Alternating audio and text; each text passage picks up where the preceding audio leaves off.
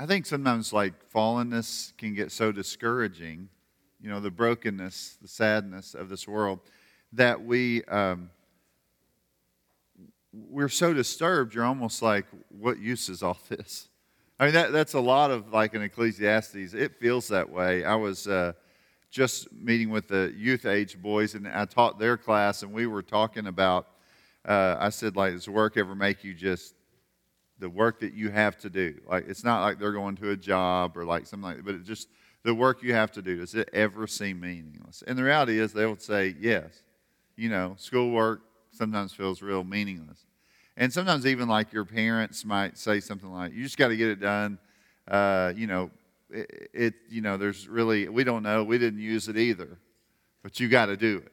You know, then you feel like it's doubly meaningless. You know, I mean, there's just things that discourage us and things like that. We see a lot of things, and then we'll just see dark things. And every one of those students, they've seen things that like are not good things, things that they would not want to emulate or, or live in, you know, and, and you know, they, they, don't want to live that way or, or, act that way. Or there's just a long list of things that we would kind of face in life. And um, I think this reminds me a lot, this section, I would think of it as like a, this is a pilgrim moving through life and struggling with the complexities of life and yet, he's going to give us some wisdom at the end as far as how do you journey down this life. And if you've studied pilgrimage literature in the Christian tradition, you know that uh, oftentimes in pilgrimage literature, there are things where there are meet, there's a meeting of uh, minds along the way, and some are positive and some negative. And so that's kind of part of the deal. You're on this pilgrimage, and uh, you're going to have all these things. And that's what life is uh, as God's guiding you and leading you. And so, hopefully, as a fellow traveler, we'll walk together today through this text and come away with things that will be clearly help us as, as we're facing these things in life. And so, uh, I want to just repeat kind of what we've been uh, through so far. In week one, uh, we saw he says that, you know, life is, there's a lot of vanity and striving after win. And he wants you to see that clearly. And so in week two, he says wisdom, pleasure, and work, things that people strive after. These things, I mean, these things, if you're trying to find ultimate meaning in these things, all security and happiness and joy in these things, they're not going to produce it. In week three, he says, but in, in light of that, just understand that everything that's going on in this life, all the times, the times to be born, the times to die, the time for uh, you know hatred of something, the time to love, all those things. All of these times, the Lord uh, has created them all, and it, in part, it kind of guides you to see that there is this sovereign that's ruling over the whole world, and we ought to stand in awe of Him. He's saying He's guiding those times so that you will stop and say, I can't believe that this is all put together in the way that it is. Week four, which is where we are now, and like I said, I would focus in on thinking of yourself as a pilgrim in observation, going along through life, trying to do uh, right and, and walk in a good way. This would help you with that. But here's what he's going to start with he's going to say, wickedness and oppression are everywhere. We see that everywhere in the world. And so, what you got to come to is say, you know what? I can't fix all those problems. You may be a means of fixing some of those problems, but you can't ultimately fix them all. So, do your work and don't go at this journey alone. That would be a way to think about these things. So, um, when Ryan and I were talking about this this week, he would look at these, the first section, 316 to 43, and he said, I would just call it the sad state of life. And then in 4, 4 through 416, so now let's just, we need to pursue living in a wise way. So again, just think in terms of a pilgrim observing sad things and yet trying to live in a wise way because you're going to face some of that. So we're looking at that. We're looking at the difficulties. We understand that all we really can do sometimes is just say the thing God's given me today to do, I'm going to do, and to do it not alone, live this life on this journey, run with a group of people. And that's really what the church is. The church is, we're not dishonest about the world. We're not putting like rose colored glasses on about the world. You go out into the world, there's dark things. What we say is, come back here together. We're going to like kind of clean you up after you got beaten up a little bit, and then we're going to, you know, help you out along the way, and then we're going to send you back out into this world. But we don't want you to live all alone because when you live all alone, it's a really dangerous uh, place to be. And so let's start and let's just look at this sad state of life. 316. I saw under the sun that in the place of justice, even there was wickedness. In the place of righteousness, even there was wickedness. So, what's he saying? When I went to the places where everything should have been right, they were wrong. There are some of you that may have been on different sides of things, but when you're thinking about the place of justice, I think about the gates in a city in the ancient world where people would come and they would say, if they had a problem, they could come to the gates.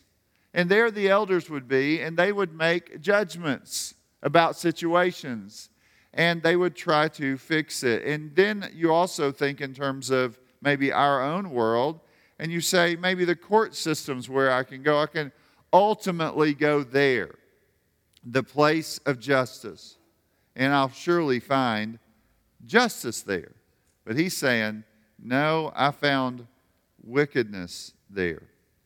And so it, it's like uh, if you were to study uh, history and look at some cases and all that kind of stuff, sometimes people are accused of crimes they did not commit and they're convicted of them.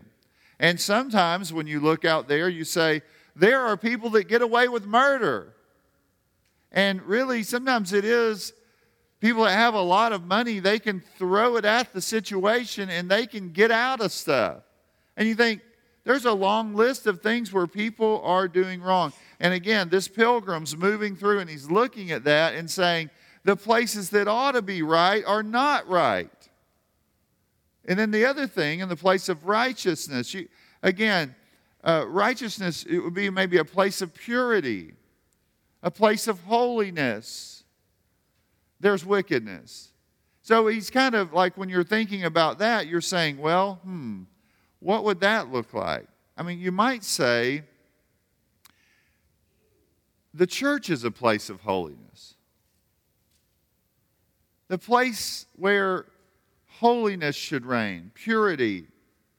The place where you could go and get the pure word, the truth, the truth that both convicts and comforts. And if you were to go throughout this world and look at churches, there might be places that you, there are places that you could go where you would say, there is no truth there. The truth stumbled in the streets. The truth doesn't exist. I met with a couple this last week and they said, I can't believe how, and I, I think it is something we should like uh, be thankful for, but just how saturated in truth this place is. They're new to the, to the, like to that. They've never been around that, quite like that, where you just can learn and, and understand. And we're not, it's not, again, one of those things where you're like, oh, uh, we're, we're uh, the best at every one of those things. But what we try to do is for you to sit down and read the Word with us and get clarity about what God says. Not your hobby horse. I'm saying the Word of God. What does Ecclesiastes say? We're saying there's clarity there. We're trying to give you an unadulterated truth. We want it to be clear to you. But also, we want your life to be filled with that. So, both the doctrine to be good and your life to be good in the truth, be grounded in the truth. And so, he's saying, like, not wickedness there, but righteousness there. We want you to be able to not only understand the truth in very instructional ways, but also be able to imitate other people's lives that walk in that. And we have tried to develop people in that way. And we have seen that on display. And so I just think it's important. He's saying in both of these places where you would think you would find good things, there's not good things. Scary things here, frightening things here. And so we want it to be right. And we struggle with that. I'm not saying we're going to be perfect. Nobody thinks that. I don't, there, there, we are fallen human creatures struggling, even if we are redeemed ones. We are trying to get to the place where we are doing what is right. And he's saying, I'm seeing a lot of wrong, a lot of darkness. So the wickedness is all around. If you study the Old Testament, you will see that over and over and over again. And this can disturb you, and it should disturb you. Verse 17 I said in my heart, God will judge the righteous and the wicked, for there's a time for every matter and for every work. Now, I think this is okay. Uh, I don't, and I was talking to the boys earlier. I, I think usually when I think about judgment, I think about you've done something wrong. That, that's just my natural. I don't know if that's your natural thing, but like a judgment means, oh, there's something wrong. But actually, like if you and I I was telling them, let's be an example. Be like if you owned a piece of land, I owned a piece of land, I put a fence up on my land, and you're looking at it and going, uh, the other guy looks at it and says, he took up some of my land. You know, like, I think he put his fence five feet further than he should have. And so you eventually have to go to a judge and you take Uh, your documents that show that your land goes that to that five feet. When the judge is done, he'll look at you and say, "You built the fence in the right place." And he looks at the other guy and says, "Now pay the court costs that took him to get through all, go through all that stuff. He did the right thing." You can receive a judgment that is in favor of you, or a judgment that like condemns you. And what he's saying is God is ultimately going to look at his people and pronounce over them blessing, and he's going to look at those who have rejected him and his ways and pronounce over them a curse. Ultimately, God's going to make everything right. And you can trust him for that. Now, Acts 17 30 and 31 says, The times of ignorance God overlooked, but now he commands all people everywhere to repent, because he has fixed a day on which he will judge the world in righteousness by a man whom he has appointed, and of this he has given assurance to all by raising him from the dead. What he's saying is, Jesus will be raised the, from the dead, and he will judge the people perfectly. And those who are, have not repented and put their faith in Christ, there is no hope for them. Those who have, there is hope, eternal hope, a steadfast hope. And no longer will there be sorrow or pain, Revelation 21 says, but he'll wipe away every tear from their eyes, and death shall be no more no more mourning, crying, or pain anymore. The former things have passed away. And so we even pray as a people God, bring justice. God, come back. Jesus, return. I want you to return and destroy the, the deeds of the wicked and set up your kingdom forever for the righteous. So I think it's important just to say that. We're saying, okay, ultimately, this is all going to be brought out. Now, we're reading this Christianly because there are moments here where he's reading it and struggling through some of these things. And, and I think we can struggle through them. We have to read and think and consider how is this all going to be fleshed out. Now, look at verse 18 through 21. He's going to say, death comes to all. So we're looking at this life and you're thinking, what in the world is going on? Notice the comparison of the beast to the man. He's saying, you know what? They both are going to end up in the same place. The beast die and the man dies. And that's something that we need to stop and consider because you're like, what is the Lord doing? Sometimes this man is looking and saying, you know, what is it? How is it better to be human if we're both dying? If both are going to end up in the same place, if both are going to end up just dead, what benefit is it kind of to live this life? He, again, this pilgrim's moving through. He's seeing oppression and, and, and, and difficult things, and he's watching all this on display. And as he looks at it, he's shocked by it. But he says, ultimately, there will be a judgment.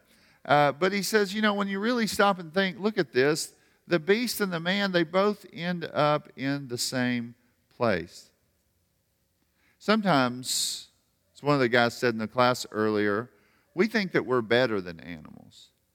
And in reality, we are. We're the image bearers of God. But there's still this thing where he says, like, when it comes to that, when you look at the animals and they're de- dying, and you look at you and you're dying, what difference is there?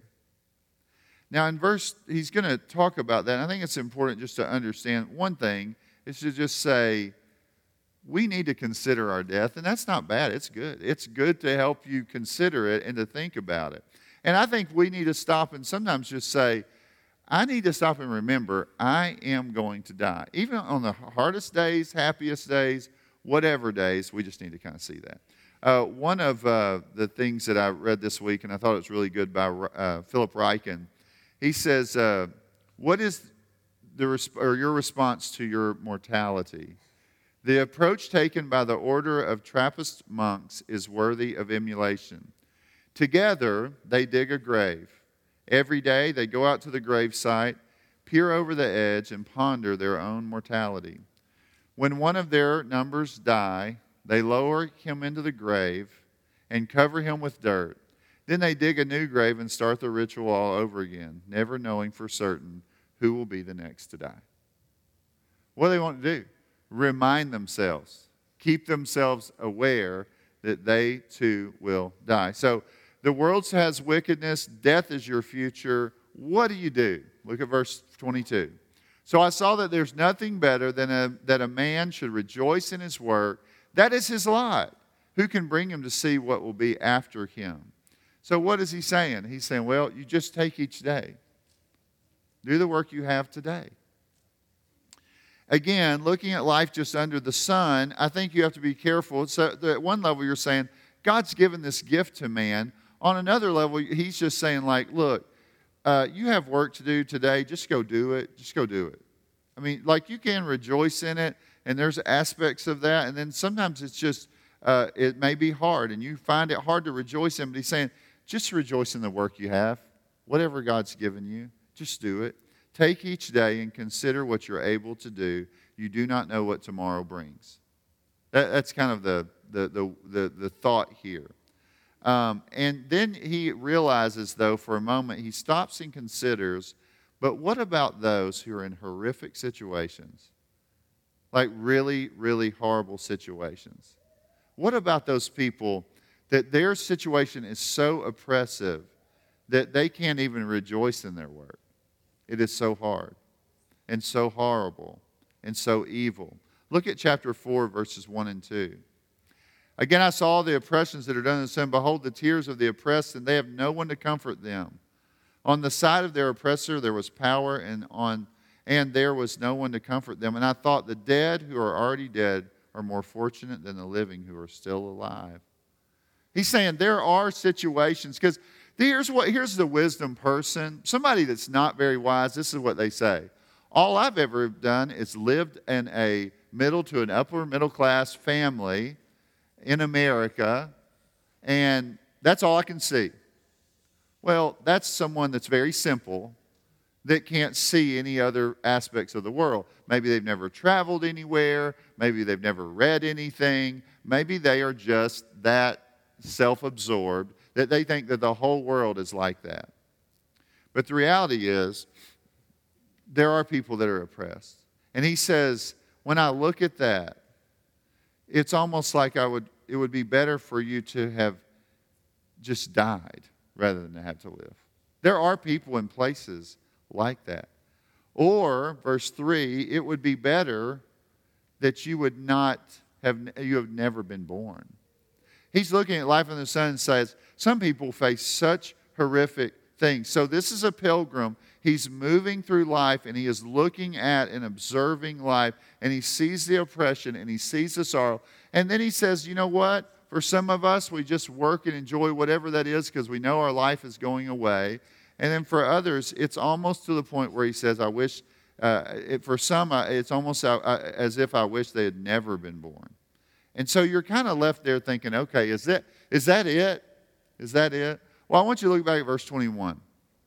It says, But who knows whether the spirit of man goes upward and the spirit of the beast goes down into the earth? What's he saying?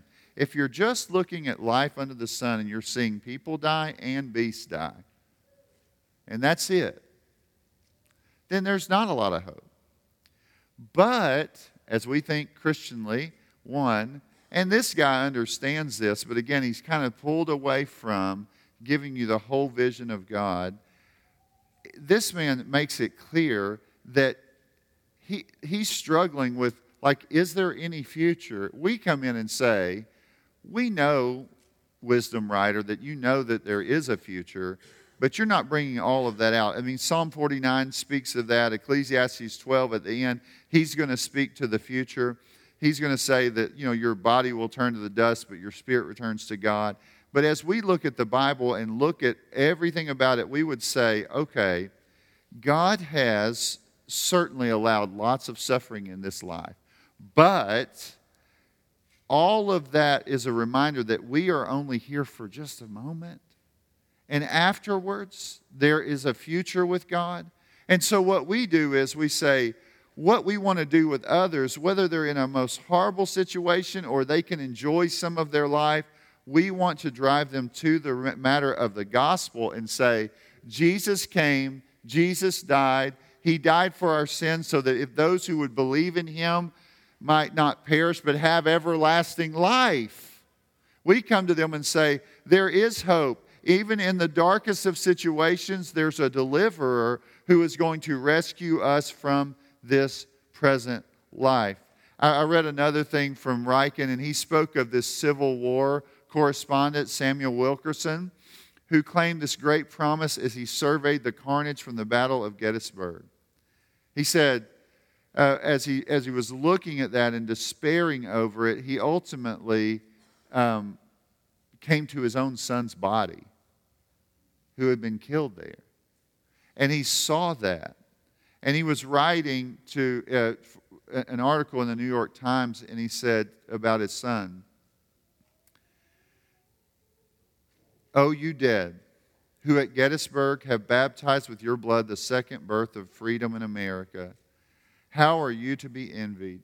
I rise from a grave whose set clay I have passionately kissed and I looked up and see Christ spanning this battlefield with his feet reaching and, and reaching fraternally and loving up to heaven. His right hand opens up the gates of paradise. With his left, he beckons to those mutilated, bloody, swollen forms to ascend. What's he saying? He's saying, I sat there on the battlefield and I thought about what Jesus was doing there. And he was calling forward his people even though they had faced horrific difficulties of war. He's calling them out and bringing them to himself. So he's looking at the sad state of life. He sees the oppressed. He says, Enjoy your work as you can. Some of you may not be able to. And then he speaks of how to kind of do that, how to enjoy that, how to enjoy life and live in a good way. One is this to be content. That's one area that he is going to address. He's going to say, live a life of contentment. Now, do people struggle with that? Do you struggle with that? Yes. Do I struggle with that? Yes, of course. You're going to have moments where you struggle with that more. But look at verse 4. Then I saw that all the toil and all skill and work comes from a man's envy of his neighbor. What's he saying? He's saying that there are people that are spending their whole life working.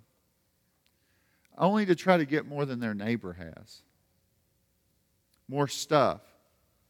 Um, their neighbor, you know, your neighbor doesn't have to be your next door neighbor. It could be your Instagram friends. they could be your neighbor, whoever they are. To have more and to get more. I was with a guy um, having coffee a few years ago, and he had been very successful. And you know what he said? He said to me, The only thing that really bothers me is that there's those few friends from our high school that have done better than me.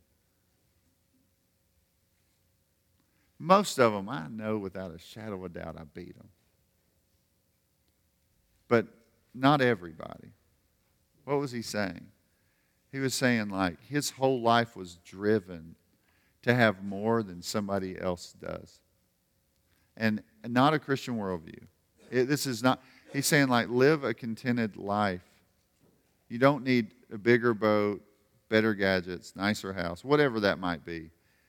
Your whole life could be spent like chasing after those things. It's foolish and sinful. The other one is, though, you might say, I don't care about work at all or what my neighbor has. I'm happy with what I have. And so I'm not going to do anything. Look at verse 5.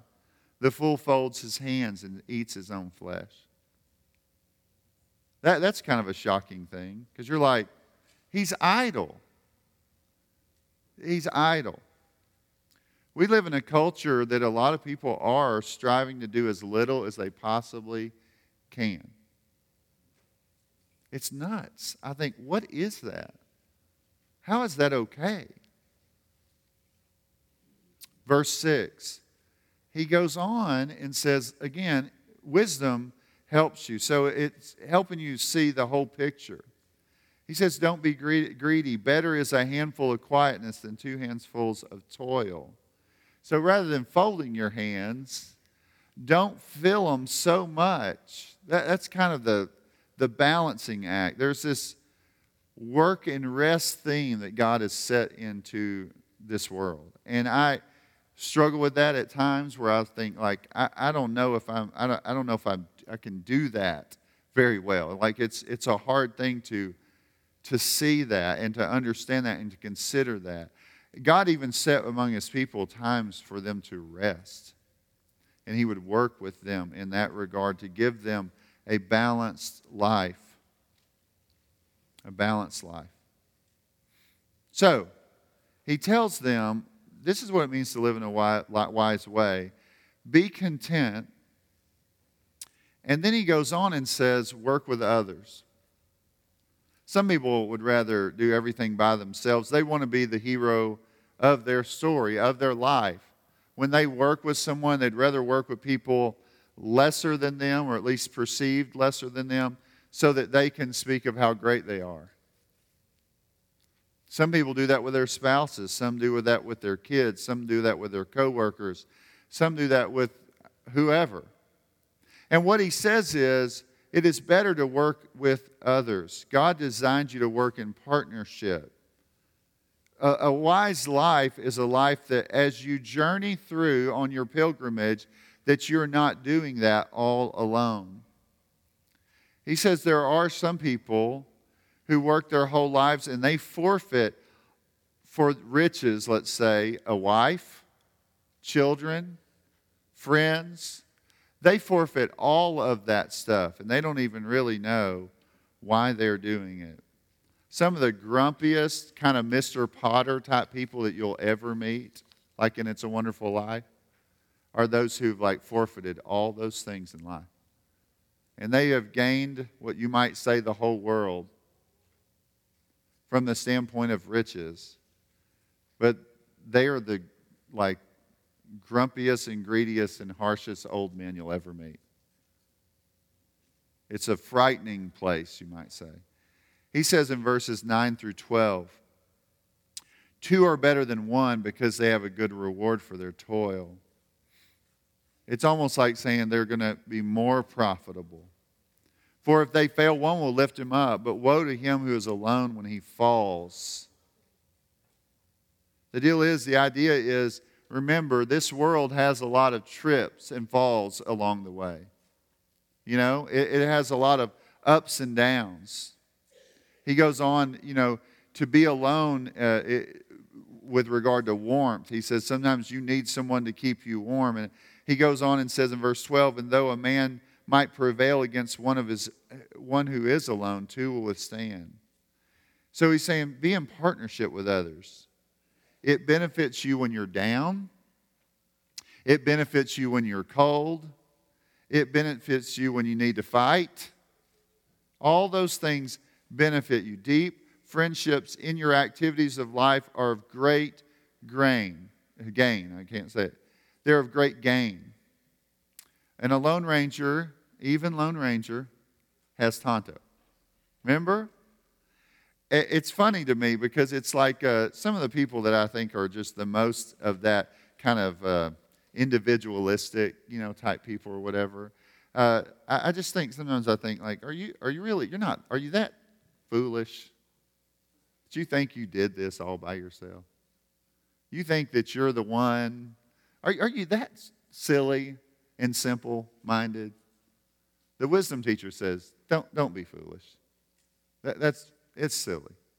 And so he says, you know what? It's, you need other people to help you along the way. Not only that, you need other people who will give you advice.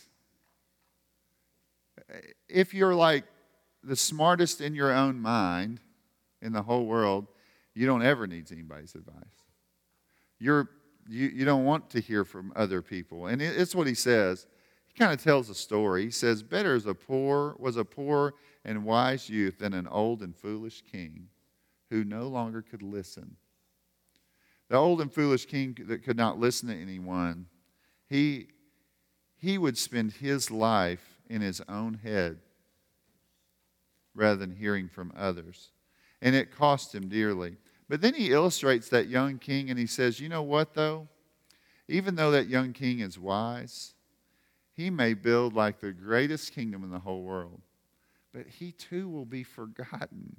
And so don't take it to the point where you, you think that the ultimate thing is like if you do live this wise life that it'll make make your life so great you know and it'll be the best. So when you think about this whole story i think when you think about a pilgrimage you think about it and you say you know what? You're going to see some sad stuff. You're going to see things you're going to be like man i just i don't understand why is this going on why does it continue to go on god's going to deal with all that god's going to address that in time God's over this whole world. He's reigning over it. He's over all the times. But also, we could come away and say, you know what? As long as we are in this life and we are moving forward, let's do our work. Do it in concert with others. Do it well. Do it to bless other people. Do it and live your life together with them so that you can accomplish more for His glory and the good of others. Let's move forward in that and prayerfully do so. Let's pray. Father, we thank you for your word. We ask for wisdom and direction about the kind of people we put around us. We thank you for this church. We thank you for the wise voices here. We thank you that of those who will run with us. I pray, Lord, that you would guide us and direct us in everything that we do. In Christ's name, amen.